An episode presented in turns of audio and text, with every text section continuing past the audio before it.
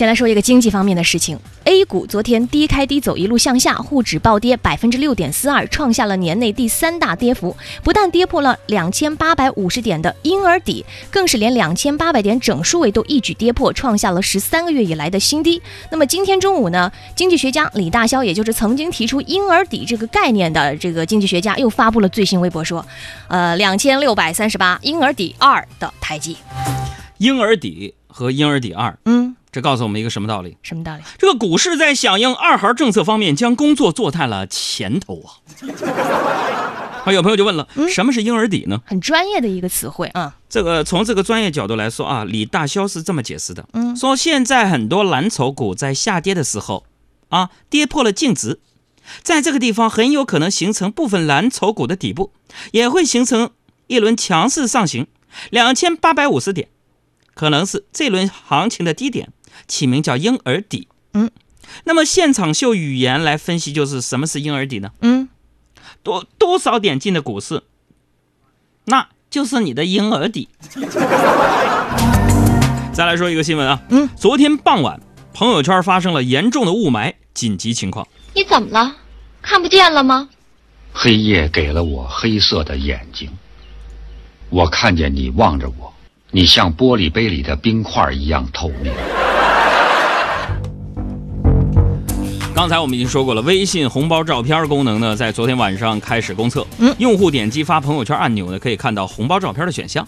选择发布一张照片之后呢，这个照片被模糊处理，发送到朋友圈，随机使某一个小部分的部位呢变得清晰。好友如果想看清照片或者是点赞、评论操作，需要向好朋友随机发放一个小额的红包。当然，我觉得微信红包这个举动没什么大惊小怪的，怎么呢？花钱看你长什么样，这很正常。这怎么正常的？我看你照片怎么了，还要花钱？动物园看猴子，你不也得花钱吗？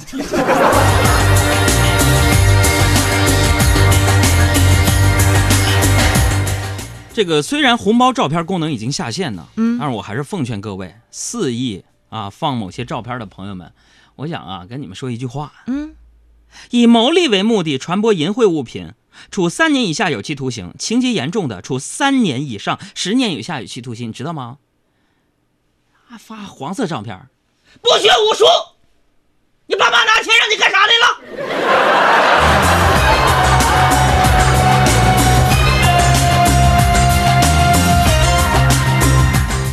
再来说一个，应该是和很可能和现在很多听节目的朋友相关的一条新闻。二零一五中国控烟视察啊，控烟观察民间视角今天在北京发布。那从调查数据来看，吸烟者当中有百分之三十九点六的人是有戒烟意愿的，但是成功戒烟的人数五年中呢只增加了一千三百三十万，在三点一六亿吸烟者当中还不及新增烟民的数量。抽烟，人家说是属于精神病，嗯，准确说是精神疾病。世界卫生组织把烟草依赖列入国际疾病分类目录，属于神经及精神障碍性疾病。患者在犯瘾的时候呢，如果不抽烟，精神会不受支配，会烦躁易怒，具有攻击性，与精神疾病发作症状是一样的，你知道吗？就是这样。那脾气大的，点火就着。那不点火，它自燃不？所以在这里提示大家，嗯，请善待周围的烟民。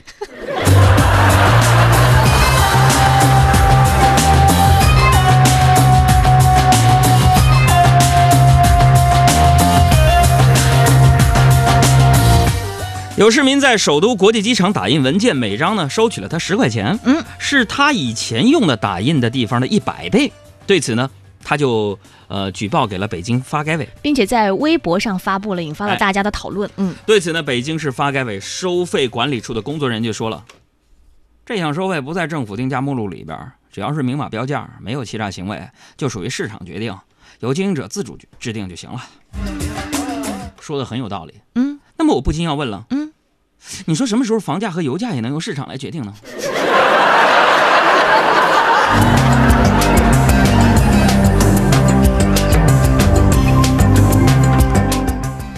这两天，微博呢热传一段视频，主要内容是一个外地女子在北京看病，怒斥黄牛把这个挂号费炒高了。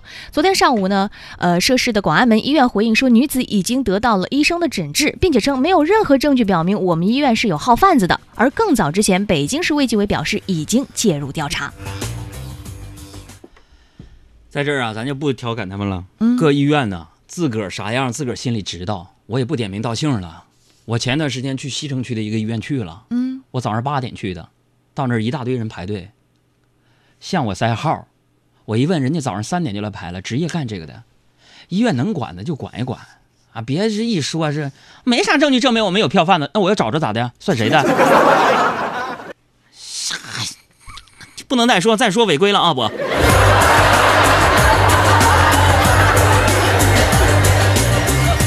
前段时间在节目里抨击某个品牌，被被 罚了我三千块钱。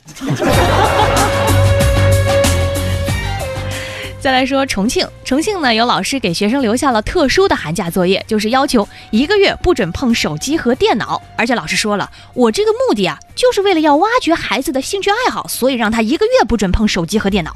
这就有点因噎废食，你知道吧？嗯那你通过这个寒假作业的挖掘，嗯你可能是想让孩子们深刻了解自己的兴趣爱好，是吧？嗯，那完一个假期之后，孩子们就知道自己到底是多么喜欢玩手机。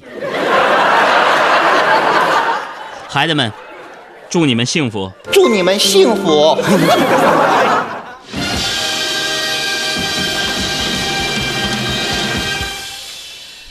再来看这样的一条新闻，昨天呢，六小龄童在微博晒出了再扮孙悟空的照片。嗯，称正正在参与央视戏曲晚会的排练，而在之前呢，也有报道过说，呃，他和郭富城本来是要有一个双美双料美猴王的这个演出要上春晚，但是呢，不幸被毙掉了。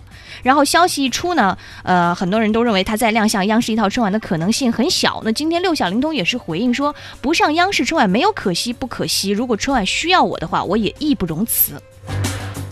其实六小龄童节目啊，都不用那么复杂，嗯，只需要上去耍一通棍子，配上大闹天宫的音乐，大家就会觉得很开心，对吧？嗯，我觉得作为开场节目，不是正合适吗？对吧？而且估计，啊，会是全家都会抬起头来看的这一个节目，对吧？所以下面的这首歌，我们要送给六老师，不是孙老师，不是六六小龄童老师，是吧？今天大声是我，谁能奈何我却依然不小心败给了寂寞。如果要让我活，让我有希望的活，我